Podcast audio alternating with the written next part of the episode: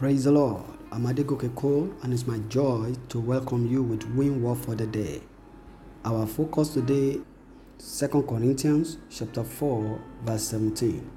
Now, but our light affliction, which is but for a moment, is working for us a far more exceeding and eternal weight of glory. The New Living Translation says, For our present troubles are small and won't last very long. Yet they produce for us a glory that outlasts them and will last forever.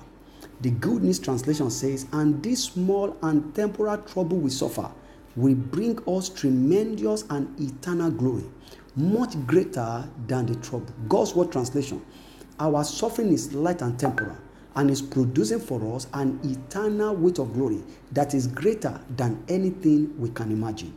I bring words of comfort for you today. There are challenges in life, there are troubles in life, there are afflictions in life, but the word of the Lord said they will not last. Therefore, the first understanding about the challenges you may be facing, about the trouble that is coming your way, is that they won't last. In other words, they are bound to end. They have started and it will soon end. I like you to have that understanding that no matter what you are going through, no matter how painful, no matter how it bears tears to your eyes, it will not last. And God said that that thing that you are going through is also needed for the blessing ahead of you. Be at times challenges are needed to bring the best out of us. To right now is working for you. You may not understand why, you may not know how, but God is saying that it's a necessary challenge that will take you to your greater grace and greater glory. Therefore, don't give up. Don't resign to faith.